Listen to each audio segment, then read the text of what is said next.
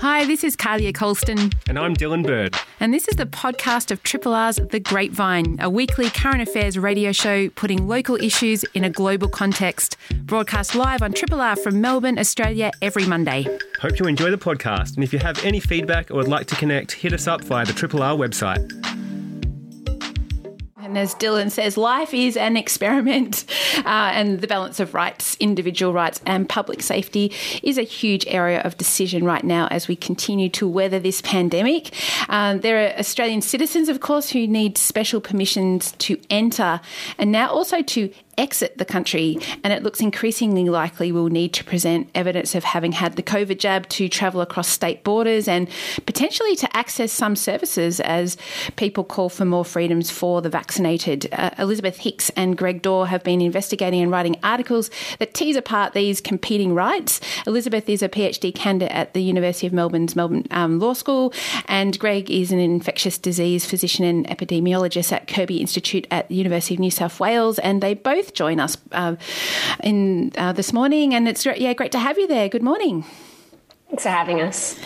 And I, I guess hi. Uh, it'd be great to sort of start with the entry and exit into Australian for Australian citizens. Uh, people, I understand, until this month have been able to to leave freely. Uh, of course, there's been caps on on who can enter the country, but now leaving also requires special permission. What what has changed there? I think Elizabeth might be the one to ask that.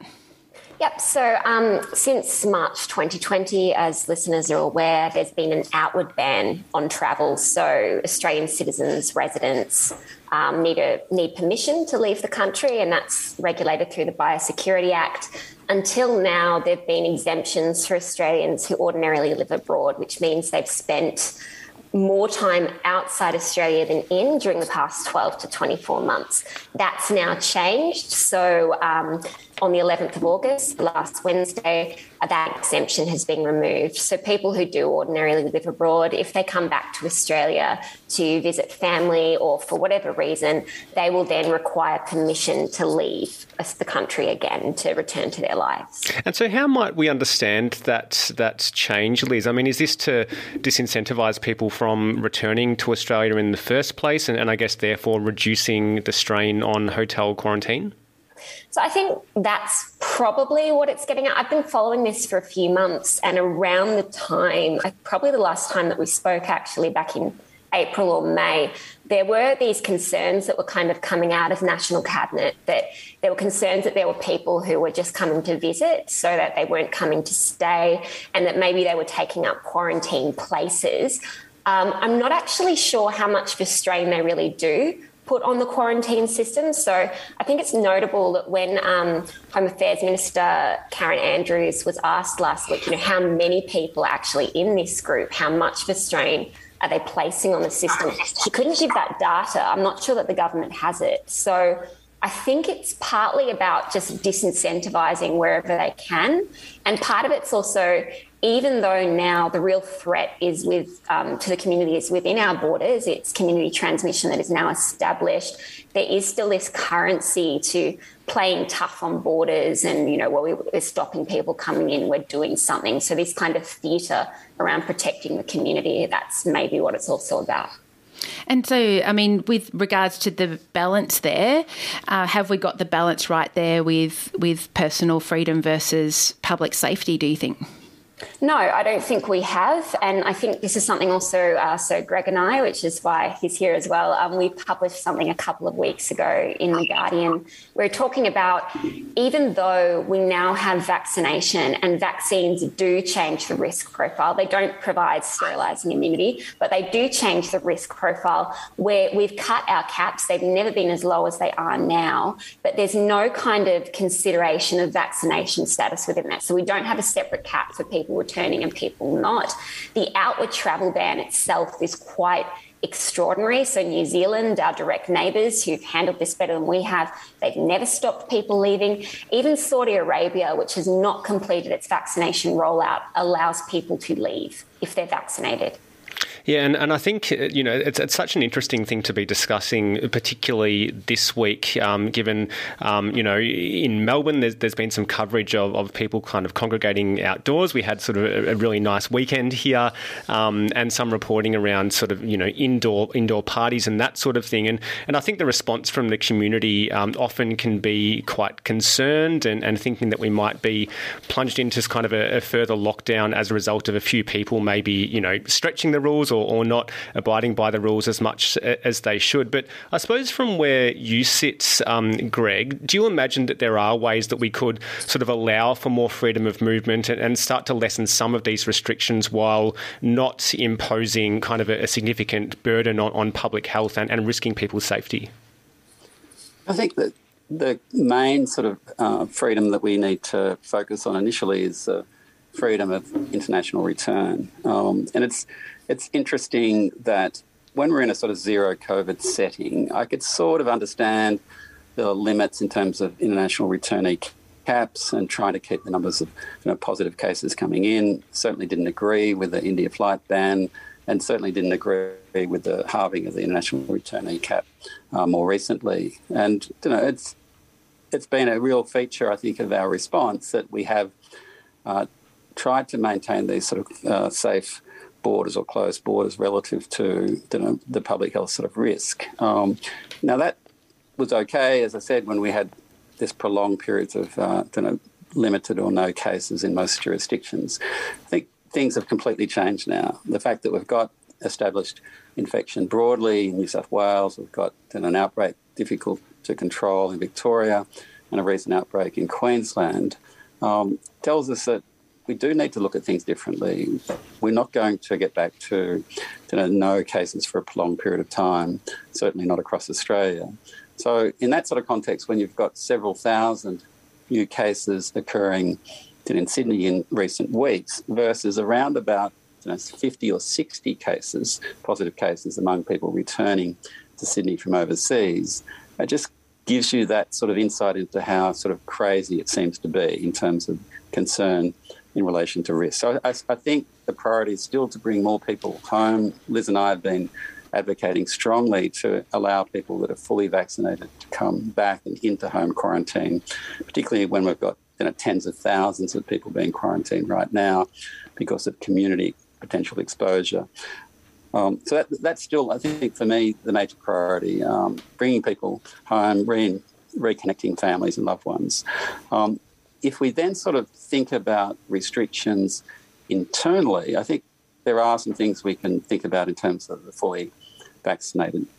Now, again, that's going to be different if you're in a zero COVID setting and you're trying to maintain that, I think, versus the situation in New South Wales. But uh, there's several things I think we can start to, to think about uh, that would allow fully vaccinated to be able to move more freely and an example is to be able to sort of visit loved ones, for example, in know, residential aged care or in hospital if everyone's fully vaccinated. So, Greg, before we go um, on to the, some of those other issues, just to return back to the the the, the return um, the Australian citizens, um, people coming into the country, and this idea that uh, you gave some numbers there, a small number of people testing positive in hotel quarantine returning to the country, but then hundreds of mi- sort of mystery cases, I guess, in New South Wales at the same time. So they're freely circulating in the community, and yet we're controlling the caps coming in. Um, I mean, what are some of the other risks being balanced there, do you think, um, by authorities? Like the idea that maybe that's new strains coming in, or do you think it's really that we've we've set the set the tone and set the, the caps and we're not budging on that while we're dealing with the internal matters and we don't kind of want to mess with what we've put in place for the, the past long period of time? Yeah, I think as Liz sort of pointed out, it really is the theatre uh, of trying to keep your borders sort of safe. And again, if you think about the risk to the community of people that are fully vaccinated returning to home quarantine, um, it's absolutely negligible. I mean, they're fully vaccinated, they've had a negative test prior to departure, they'd be going into a quarantine system at home, they'd have testing during that quarantine system. Um, I mean, if in Sydney right now, we knew that all the people that had been exposed who are in home quarantine were fully vaccinated, we would be pretty relaxed. But the problem is that we don't have high proportions of people fully vaccinated. So we've got a real concern about those people becoming positive, uh, then potentially you know, becoming unwell and also potentially spreading the infection further. So it just seems um, a really stark contrast. I think internal sort of control of transmission versus the negligible risks that there would be in terms of bringing more people in. We're speaking with Greg Dore, infectious disease physician and epidemiologist at the Kirby Institute at the University of New South Wales, and also Elizabeth Hicks, a PhD candidate at Melbourne Law School, and um, and they've uh, both been sort of active in, in writing and co-authoring articles on this issue of, of balancing individual um, rights and uh, positive public health outcomes amid the pandemic. And uh, I mean, Liz, I'm interested in, in your perspective on, I suppose the the nature of um, rules that have been put in place to, to control the spread of COVID nineteen, and we've seen sort of um, you know the the tendency to go for sort of blanket lockdowns and blanket rules for for whole states at times, and then um, more of a patchwork approach in New South Wales um, and you know, particularly in Sydney, but now of course New South Wales is in full lockdown. What's your kind of read on on the rationale for that decision making? Because some might say that having kind of a one size fits all approach makes it easier for people to get what the restrictions are, even though, for instance, people in regional communities with very low transmission, um, you know, you could argue shouldn't be shouldering the same burden as people in, in metropolitan Melbourne. But is there a sense here maybe that simplicity kind of works best and we should just cop the, the limitations on individual rights um, for as long as we need to? So is that a one size fits all approach internally, or are you talking about the kind of the international border restrictions? I, I suppose I'm, I'm, I'm thinking across the board, really, in, in, maybe there being a reluctance to kind of continually tweak things when there's been some suggestion that uh, you know people have found it difficult to abide by by certain rules at particular times. And I mean that doesn't apply to international borders, of course, because if people know they can come back, then then they would. But is there kind of a reluctance there to to further complicate our response to this. I'm just trying to get to the bottom, I suppose, of why there might yeah. be a reluctance to, to you know look into some of these these measures and put them in place. I think part of it is because of bureaucratic simplicity. Sometimes there are compelling. I can't really speak, and this is maybe uh, Greg's area about whether there is a rationale for having, say, a blanket lockdown across a state or or regional areas where there isn't any transmission. But I, I, can say that with international borders, which I've kind of thought about in a bit more detail, I don't think the one size fits all approach is proportionate. And it is really about bureaucratic simplicity. And, and if you look at courts across the world that have considered some of these questions, they've really emphasized that you need to look at the restriction on rights at the level of the individual and the risk that that individual poses, even if it does create bureaucratic hurdles. So that's the justification that's kind of been raised in, such as Germany, which is kind of the other jurisdiction I look at um, the argument that you do need to allow vaccinated people more freedom, even if you haven't offered the vaccine to everyone yet, even if it's kind of only the older cohorts and the vulnerable who've received that vaccine, you need to take that into account because the one size fits all approach doesn't really, um, it's not really compatible with that kind of rights proportionality analysis. So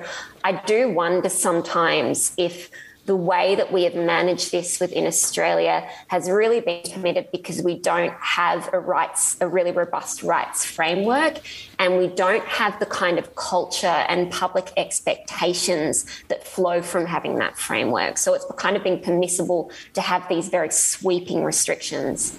So are, are, are you sort of pointing out there because we don't have a Bill of Rights in Australia that these decisions, rather than focused on those individual rights of, of what a citizen um, should expect in, in a, from from being a citizen. Um, they're more sort of political, bureaucratic decisions um, rather than those focused on the individual's rights.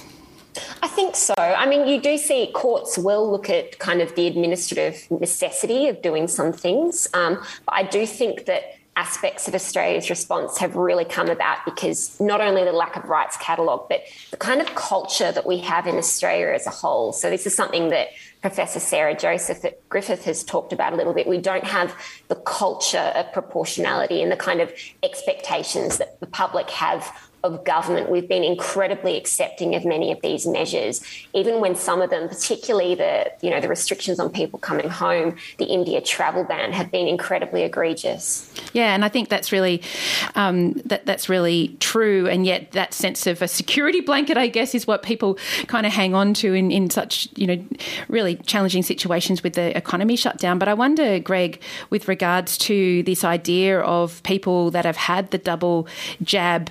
Um, um, getting privileges. Um, I, I, I, think it has been floated in, in New South Wales by the Premier there that maybe that they can start looking at some of those things when they, they reach certain numbers of people that have had the double jab. Are they the kinds of nuances that, that you can see happening um, over the next couple of months? Yeah, look, I think I can. I mean, I probably wouldn't call them privileges, maybe exemptions. Um, and I think what will happen here in New South Wales is that none of this is going to happen for the next sort of you know, several weeks. We have to get the current sort of delta wave under control. So, thinking about you know, easing restrictions based on vaccination status won't work when you've got you know 400 cases a day. I think once we do sort of get on top of things and we're heading downwards, and there's a a bit more of a sort of uh, understanding of what the goals are in terms of control of the current outbreak, I think they will start to um, allow exemptions based on vaccination status. There will be a sort of push to try and sort of get things moving, try and start to sort of transition to a, to a somewhat more sort of open society. And if you look at risk, you know, it's not zero, but it's uh, it's reduced considerably in someone who's fully vaccinated. So I think you know things like the hospitality industry opening up a bit based on having fully vaccinated staff and having you know, fully vaccinated patrons is, is, a logical move. Plus the ones I sort of alluded to before, which are really trying to allow you know, family, loved ones to uh, to connect um, and to, to to not be restricted from from that opportunity. Um, if you know, the people are fully vaccinated that are visiting, if the people in the residential aged care or hospitals are, are fully vaccinated as well. They're, they're just sort of sensible, sort of uh, what I call sort of low risk scenarios um, that really are very meaningful. Um, and we do need to you know, consider that as we sort of transition to a more sort of open society. Yeah, absolutely. And I mean, there's been some concerns about uh, vaccine hesitancy as, as a result, I suppose, of some mixed messaging um, around sort of AstraZeneca, for instance. But I mean, one of the fundamental problems for Australia has really been about supply. But do you imagine if there were more of these exemptions in place, even, you know, by a certain date, once we've got sort of a proper handle on, on the current outbreak in, in Sydney and, and what's going on in Melbourne, that that might provide, I suppose, even more of an incentive for people to go and get vaccinated if they know that they, you know, can can travel and, and can go and see loved ones in aged care homes and the like? Yeah, look, it's a careful balance. Uh, I think at the moment, particularly in Sydney, there's no issue with the demand side. There's still you know, an issue with the supply side. So while demand is outstripping supply, you know, you don't really need those incentives to, to, to be factored in. But I think as supply sort of improves from September, and we're really expecting you know, larger numbers of uh, Pfizer and Moderna comes on board. So the supply side of things should be sorted out you know, through September and October, and hopefully that's the time when the uh, the outbreak in Sydney is coming under control. So at that stage, you do want to provide additional incentives to really help drive that continued sort of acceleration of the vaccine uptake. Um, so I think it, it, would be helpful, um, as I said, in, in probably September and October particularly. Yeah, and I guess that idea too that you know when perhaps incentives are needed to to get any anyone who's wondering about a vaccine and not and not not taking that step that having the double jab does count for something quite significant, which is your ability to to travel or to visit or whatever it might be. Um, but are there sort of challenges in identifying who who's um, who's got what vaccine status, Greg? I think internally it's pretty straightforward. I mean, everyone's got their sort of digital um, certificate uh, once they're fully vaccinated. So that sort of system can be incorporated pretty easily, I imagine, as it has been in many other countries. I think the international sort of vaccine sort of passport uh, clearly needs to be thought through. Are We're going to accept uh, all um, uh, vaccines that are just registered here, or are we're going to accept all sort of WHO sort of approved vaccines, etc. So I think you know, clearly there needs to be some discussion around that. I imagine it will be broader than just accepting vaccines that are registered with a TGA in Australia, because uh, we know there's you know several other very effective vaccines uh, that are being used internationally. Um, but again, uh, these are sort of aspects that need to be considered and to be you know, factored in, but they're not insurmountable at all. And I think uh, this sort of system, while we're transitioning over the next sort of year or so into hopefully a, a globally uh, high vaccine sort of coverage setting, uh, will be important because they're sensible, sort of public health based, um, you know, considerations in terms of allowing greater freedoms. Yeah, and does that require at all, you know, making vaccines compulsory, you know, for workplaces or particular settings, or more just that, you know, you will be able to do these things and, and I suppose work in these places if you if you have had the vaccine, will that be enough? Yeah, look, I think there's a few places where we need to consider further mandatory vaccination. At the moment, the only settings are uh, aged care residential staff, um, frontline hotel quarantine staff, uh, where there's mandatory vaccination. But it's remarkable as a healthcare worker um, to know that it's not mandatory to be vaccinated. I mean, it's mandatory to have several other vaccines as a healthcare worker, but not COVID 19. It, it, really is uh, an incredible, in a sense, oversight. Um, now, it's more difficult when you're talking about other sort of workplaces, and I think that, I mean this will have something to say around the sort of legal aspects of this, I'm sure. Um, but there, there are other sort of settings where you might consider reasonable to introduce vaccination as a mandatory component of getting business sort of moving. So, you know, again, coming back to sort of hospitality sort of industry, I'm sure if you ask people you know, running restaurants or pubs if they were able to open up if the staff that they were employing were fully vaccinated, they'd be putting their hand up you know, very quickly to do that. So it's, it's not straightforward. I understand that, but I think it's something that absolutely we should be considering. Yeah, Liz, it'd be great to get that sort of legal, legal, legal look into to that side of things if you if you have a view, particularly around around rights and and work. You know, your your ability to work and this idea of mandatory vaccination potentially being there. I think um, this is something I've kind of followed at a distance a little bit, but um, I think it's actually much easier for private employers to do it than it is for, say, government and the public service. Um, so the Fair Work Commission has found that um, it's you can say have your require your workers to have the flu jab, particularly if you work in say childcare or or um, anything where it kind of it, it, relates to the work that you're doing and you're working with vulnerable people. So I can see the COVID jab working that it, it's compulsory in those settings that will be upheld. Um, other settings, it will also depend, you'll need to have carve outs for people who can't have it for medical reasons. Um, so if you want to follow the work of um, Maria O'Sullivan at, at Monash Law School, she's talked a little bit about this, about how that may work. Yeah, well, it's um, it's you know, it's such important conversations to be having, and, and I really love that the two of you have, have teamed up and are putting um, you know articles out there across the media landscape to, to help out our thinking and guide our thinking around these really key issues as well. It's been um, so great to have you both as part of the show this morning. Thanks so much. Thanks for having us. A pleasure, Dylan.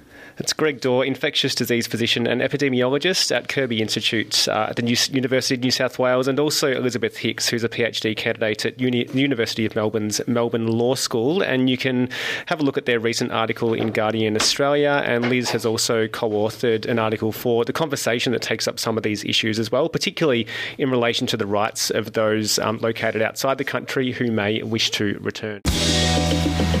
Triple R on FM, digital, online, and via the app. Thanks so much for being here. It means a lot. In amongst the reporting of the IPCC's latest report on climate change and its dire warnings on the impacts, one of Australia's biggest energy users, the Tomago aluminium smelter near Newcastle, uh, announced by 2030 it intends to be fully renewable. This is a significant turnaround for the company, and Renew Economy reported that it could spell the early demise of one of the country's largest coal fired generators. Giles Parkinson is the editor of Renew Economy. Morning, Giles. Hope you're going well. Uh, yeah, going really well. Yeah, good. Um, now, there's a lot to speak about when it comes to the climate science, but I, I wanted to kind of pull out that piece of news that Renew Economy uh, reported last week because we need a bit of hope. And uh, also, you know, there is this window of, of time um, still there that the IPCC report shows that, you know, we, if we get big things done, uh, the story might not be written yet. Um, so, one of our biggest energy users switching to renewable energy. Um, how significant was that announcement last week by Tomago? hugely significant. Um, you know, as you say, the IPCC report came out and it gave a very firm warning. Uh, made a few important um, statements that the science was unequivocal, that things are changing now, and if we don't act very quickly, then we're really going to be in a big pickle and we're all big mess. And, and not just you know, pickle is really just to sort of you know downplay it and minimise it, and um, and that's probably not right either. But look, our best hope, um, particularly in the lack of a, any federal government initiatives and um, and the dominance of the fossil fuel industry, is that the consumers, and they, they could be household, um, you, me, and the listeners out there, or big business, will actually accelerate that change. I don't think there's any better example than the Tomago smelter that you just talked about there. So they are just about Australia's biggest single energy user. They've um, long had a supply from the dirty coal power generators in um, in the Hunter Valley. Uh, first of all, from Liddell, and um, when that closes in a couple of years, sort of most of it will transfer over to Bayswater, which is right next door. Interesting because the chief executive of Tomago, of the um, Tomago smelter has been a real renewable skeptic. He used to sort of appear on our website and comments and just sort of, you know, say, you know, wind and solar is never going to work. I run a big factory. I need base load. Um, you know, wind and solar will be the ruin of the economy. And yet here he is coming out and saying, well, by the end of the decade, by 2028 at the latest, we expect to write contracts which will basically require um, that, um, well, near as damn it, um, all his all his um, energy needs comes from renewables, and um, look, that's just it was a process for him to sort of go through this and understand that um, you didn't have to have base load to have power, you didn't have to have coal or gas to have power.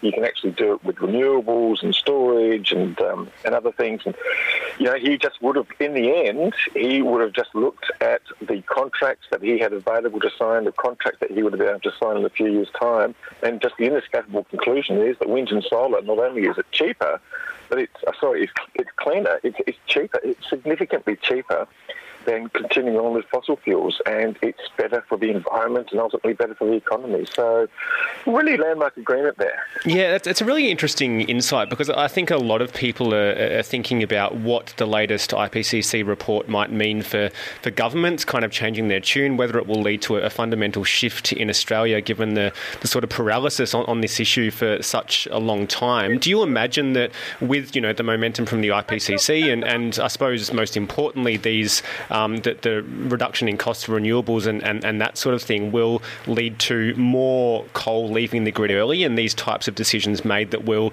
in some ways, sort of really kind of speed up our move towards uh, net zero.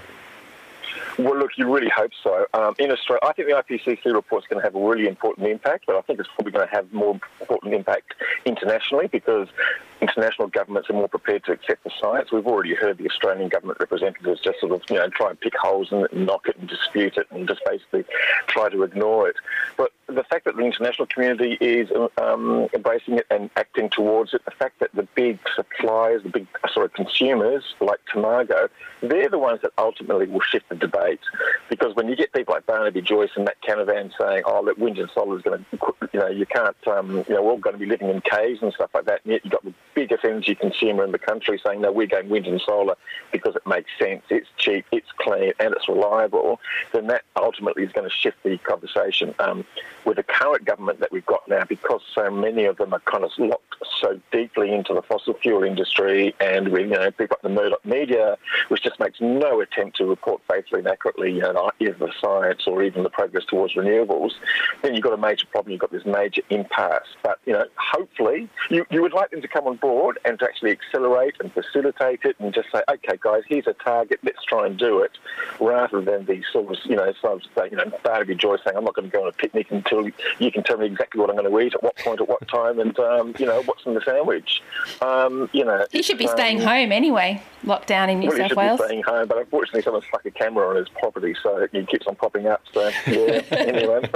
um, so, I mean, I, as you know, I'm, a, I'm one of your readers at Renew Economy, and you were reporting last week as well that AGL, the country's largest emitter, um, has been caught on the hop a bit by the rapid energy market changes. Do you think that change can come in this way with sort of regulators and company action um, rather than government authorities having to to step in, um, Giles? Or I mean, I'm not, not saying that government shouldn't take action, but I'm just saying, yeah. are we going to see this kind of spurts of of, of progress uh, anyway? Oh yeah, absolutely. You just have to look over the last eight years. I mean, that's how long this government's been in power, and in that time, you know, they've gotten rid of the carbon price. They tried to get rid of the renewable energy target. They tried to get rid of every single institution or defenestrate them, like ARENA and the Clean Energy Finance Corporation and the Climate Change Authority. And yet, despite all of that, you know, things moved on. Um, we've actually had a big switch to renewables. We probably could have done it even more and even faster and probably more efficiently and more cheaply, but we have actually managed to make, that switch. Now, one of the problems is at the moment we've got a couple of major blockages. We have not, despite all the warnings um, and the planning that went beforehand, built enough transmission. So at the moment, we find it difficult to build much more wind and solar in many parts of the country. We have not adapted the market rules to keep up with the new technologies, and we're now going through this laborious process of trying to redefine the market rules. And unfortunately, some of the incumbents and the energy minister are right in there. They've got their fingers all over trying to sort of design the part, design the future to look exactly like the past, where we really need it to sort of adapt to all the different new technologies. That's really frustrating. They're not going to stop it, but they're going to make it slower than it needs to be. They're going to make it more complicated than it needs to be, and they're going to make it more expensive than it needs to be. Is that what's sort of what behind this sort of? I mean, people that have solar on their rooftops in particular, or might be looking at it. Is that kind of what's behind those solar export oh, changes exactly. that we heard about that, as well? Yeah, that's that's that's just actually a classic example of just the rules getting in the way of the market, and so um, and, and, trying to redesign the rules to sort of encourage the networks to do what they should have done ten years ago. Basically, make their networks ready to accommodate rooftop solar. Yes, they have to have make some adjustments. Yes, they do have to make some investments to sort of handle the two-way flow, but it's actually not that expensive. They should have done it, but they just didn't want to until they can extract some more money out of people. Um, and so you know, they basically sort of, you know, used a big hammer to try and crack open a nut and make, make things even more complex in trying to solve a problem that actually had a technology solution. It just didn't have the will of the networks and the incumbents to do it in the most efficient way. So that's part of the problem. You know, it, it's really it's it's really difficult when you get trying you get economists and lawyers trying to solve sort of the engineering problems, and it's really hard when you get ideologues trying to solve policy problems. Um, so you just get all these clashes. But look, the good news is um, we do have the technologies, and there's been a couple of really interesting reports coming out in the last couple of weeks, just reinforcing the fact that you know if we want to get to zero emissions really quickly, even by 2035, we actually have the technologies here to do it now. We just got to deploy them. We just got to facilitate that. And the other reports just sort of saying that you know, we do have to do this quickly. The IPCC report is really quite clear. We have to move now because we've only got this limited budget. You know, there's only a certain amount of CO2 and greenhouse gas emissions we can put in the atmosphere before we get past these tipping points. And so we've got to keep to those budgets. And like everyone knows with a household budget, if you spend it all up front, then you haven't got much to, you haven't got much later on. And we should be, you know, we should be economising on that budget as soon as we can. Giles Parkinson is our guest, editor of Renew Economy, talking um, kind of about the, the latest IPCC report, but also about some, some positive news stories, I suppose, in, in what's happening with energy transition in Australia. And I suppose in that context, Giles, and also that you know we have some, some additional um, reports from the IPC coming, IPCC coming as part of this kind of sixth instalment, and given as well that, that the states have have you know moved towards net zero and, and that kind of thing. Do you imagine that the the culture wars around climate policy will persist, given we'll have more international news, more more news about progress happening on the international front, and the states doing sort of more of the heavy lifting in that regard in Australia. Will will the tenor of debate sort of change at all uh, among politicians and across um, some sections of the media? Look, you can only hope so, but I just don't have much faith that it will. We are so dominated in Australia by Murdoch media; they account for seventy percent of the readership in Australia, and they've got, you know, they um, and on social media, it's just extraordinary. Just some of the things that you hear from people. They've read something, and you just go, that's just so much misinformation. There's just so much you know, bad faith. I mean, I guess we've seen it to a certain extent in the with the COVID crisis as well. Um, um, yeah, look, I'd really like to think that the debate would change. I hope that it does change a little bit. Um, I fear that it'll probably take another catastrophe like last summer's bushfires to actually get that debate to sort of change. Because you know, for many people, I mean, there's COVID to worry about. There's lots of other issues on the table. Mm. For many people, unless it's actually sort of brought face to face with them, they kind of look the other way or not worry too much about it. I mean, many people are very, very concerned, but to kind of change the debate. I think, you know, um, yeah, I, I, just get so frustrated in Australia simply because um, of the dominance of people basically acting in bad faith. Do you think, I'm talking about that, and um, I mean, do you think that the if, if Barnaby Joyce now, you know, deputy PM, leader of the Nationals, if someone can work out what price net zero for Barnaby, do you think that he might shift. And when I say that, I don't mean personally to him, but just for he for those that he represents. If there is a way to secure support for that policy position at the federal level, um, would that change the game? Do you think, Giles? Well, absolutely. I mean, these are people who believe who believe in nothing but the amount of money coming into their coffers. So um, the there has been some sort of political observation analysis done saying there has been a slight change in what Barnaby's saying. He's no longer necessarily just attacking the science. What he's trying to do is actually, actually just extract a price for his agreement. And maybe that is the strategy now, and that's what some people are suggesting is the case.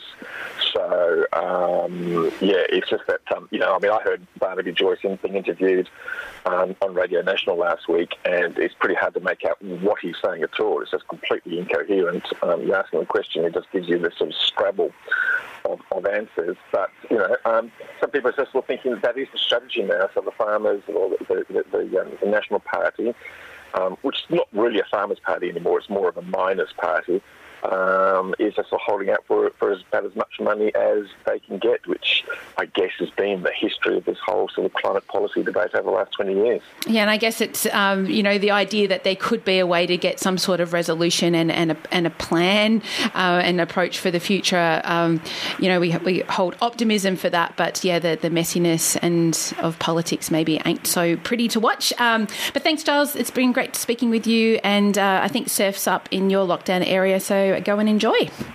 I will. And there's some whales jumping as well. Oh, wow. Whoa. yeah, well, take care up there in New South Wales.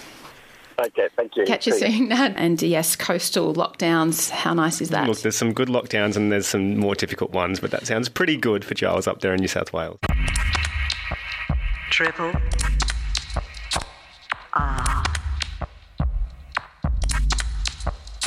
Over the past couple of weeks, Dylan, you've asked a few of our media interested guests on this show about Sky News expanding its reach into regional Australia and the YouTube ban on their account because of COVID misinformation. And um, while we've had some pretty interesting comments, I reckon, um, we've actually now found someone who has sat down and watched Sky News for a couple of weeks and has an informed view on how likely it is that it will command influence uh, into regional Australia. That's Margaret Simons. She's a freelance journalist and author and academic. And uh, Margaret, thanks for being with us. And some might think that you've taken it for the team to, to sit down and study Sky News, but uh, I appreciate that you've done it. Um, what prompted you to take on a Sky News Sky News diet?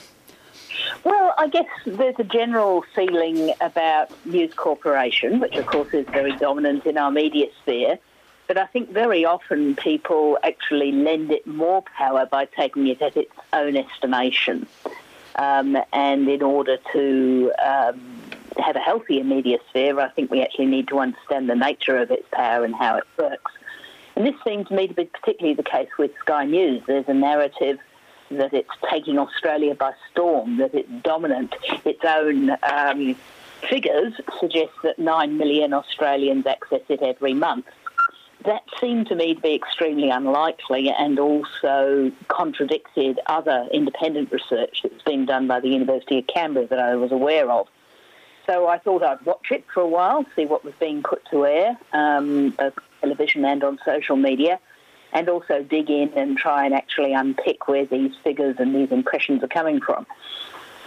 And so, what did you? What, what, I suppose what were, what were your impressions from sitting down and, and watching Sky News for an extended period, Margaret?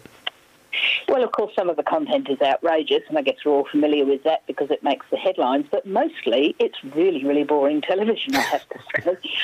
I mean, um, during the daytime, it's a fairly conventional 24-hour news service, screening the COVID press conferences, for example, and bits of Parliament, and you know, for the most part, that's pretty unremarkable. Um, the stuff that gets the controversy going, of course, is um, after dark when there's a string of I call them News Corporation mascots, who um, in half-hour segments speak directly to the camera, um, parading fairly predictable views, interviewing each other very largely, um, drawing on a wider stable of News Corporation journalists and occasionally bringing in an outside expert who agrees with their point of view for a bit of mutual boosterism. And honestly, it's really, really tedious most of the time. Yeah, and we had uh, the the news, whatever it was, a couple of weeks ago that uh, Sky, uh, Sky News' YouTube account was suspended due to COVID misinformation. And I guess, as you were saying, Margaret, you know, there, seems like there might be self perpetuation. Sky says it has influence. People repeat that, and so they have influence. But the idea that it could become the new sort of Fox News or the Australian version of it, influencing opinions at a, at a really large scale. I mean, what's what? What did you come to any sort of conclusions uh, around that sort yeah. of concern?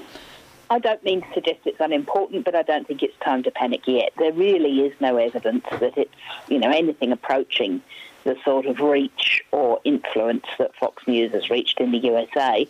And there's a number of reasons why I think it probably won't as well. Um, one of the most important ones, I think, is the existence of the ABC, which, of course, there's no comparison to in the USA.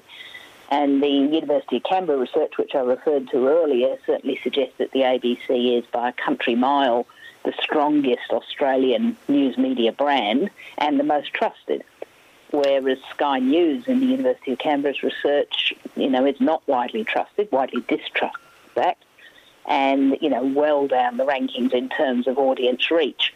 So these figures, which I even saw Kevin Rudd giving some airplay to recently, that 9 million Australians tune in every month, they're pretty bodgy, really. It's research that's been funded by Sky News and it's not at all clear how they put those figures together. They say they've done a survey of 7,000 Australians. Well, first up, it's an online survey, and secondly, they seem to have measured every single interaction.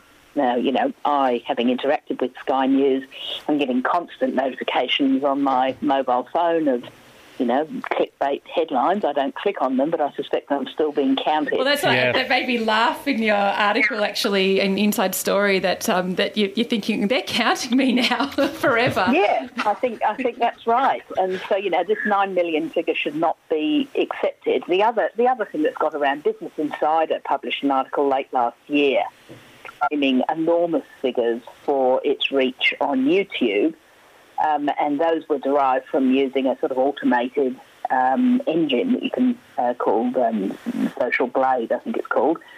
Well, I went and did my own analysis. I just couldn't get the same figures, nothing mm. like the same. Um, now, maybe it's my incompetence. Others are welcome to try, but um, you know that that article has been very widely quoted as suggesting that Sky News is more powerful on YouTube than the ABC. Well, again, it doesn't stack up. And if you go to the Sky News Australia YouTube channel, um, it's easy enough to see what their most popular videos are, and they do have millions and millions of viewers. But it's very clear that most of them are Australia. They're yeah. basically providing a stream of content for the American market, and the ones that rate well are about Trump and about Biden, and to some extent about conspiracy theories and the Chinese and COVID. Um, Australian ones rank, you know, tens of thousands of viewers at most. Well, I'm, I'm, willing to back in your research chops, Margaret. I'm really thankful that you've had a sort of a, a, close look at this. Just sort of very quickly, I know you've got to go, but um, but Kevin Rudd um, has uh, sort of suggested there's um, a really need for potentially a, a, new regulator, given that sort of ACMA hasn't, um, uh, in his view, I suppose, been as successful as in um, in regulating some of the, the kind of COVID nineteen misinformation and some of those those claims mm. made by Sky News After Dark and the like. We've seen YouTube um, implement a you know a week long ban for those very reasons, and other digital platforms have done sort of similar things for um, when public figures have um, sort of spoken out of turn. Is there a real problem, do you think, with media regulation in Australia that I suppose might become you know more of an issue into the future with Sky News regional um, you know being watched by, by potentially more people? Yes, there is a problem, but it's not a new problem. It's mm. been there for a very long while. Um, ACMA, the Australian Communications and Media Authority, is a weak regulator. It operates a system of co-regulation with media companies, and that's for good reasons. Obviously, you don't want government over-regulating media for freedom of speech reasons. Um, but it's also a branch of administrative law, which means, frankly, lots of um, bureaucracy, lots of legal tangles, and it's not at all clear how you do the job better without creating legitimate concerns about government limiting freedom of speech. Um, so, you know, it's all very well to call for it to be abolished and replaced, but what with? How would you do it better? I do think, you know, this is a part of a broader issue, which is the fact that we haven't had good media policy in this country for many decades many decades, both sides of politics have squibbed actually thinking about what a good fit for purpose media regulation across the board, you know, broadcasting spectrum, defamation, the whole works. You know, what would that look like? How do you bring social media into that? Um, neither side of politics has come up with um, an approach to media policy, and um, ACMA is one part of that. Well, we'll let you go, Margaret, but I, I, like this call to action that you've left us with rather than just leaving us with hand wringing. So appreciate that and appreciate your um, article, and we'll catch you again soon. Pleasure. Uh, bye. Mar- bye. Uh, Margaret Simons, freelance journo, uh, author and uh, journalism academic, and she, if you want to read more about it, has written for Inside Story. It's called "Is Sky News Taking Australia by Storm?" Quick answer: uh, No. No, not yet. At least. um, yeah, not not a worrisome storm if it is one. Um, Thanks for listening to this podcast of Triple R's The Grapevine, a weekly current affairs radio show putting local issues in a global context. Broadcast live on Triple R from Melbourne, Australia, every Monday. Hope you enjoyed the show, and if you have any feedback or would like to connect, hit us up via the Triple R website.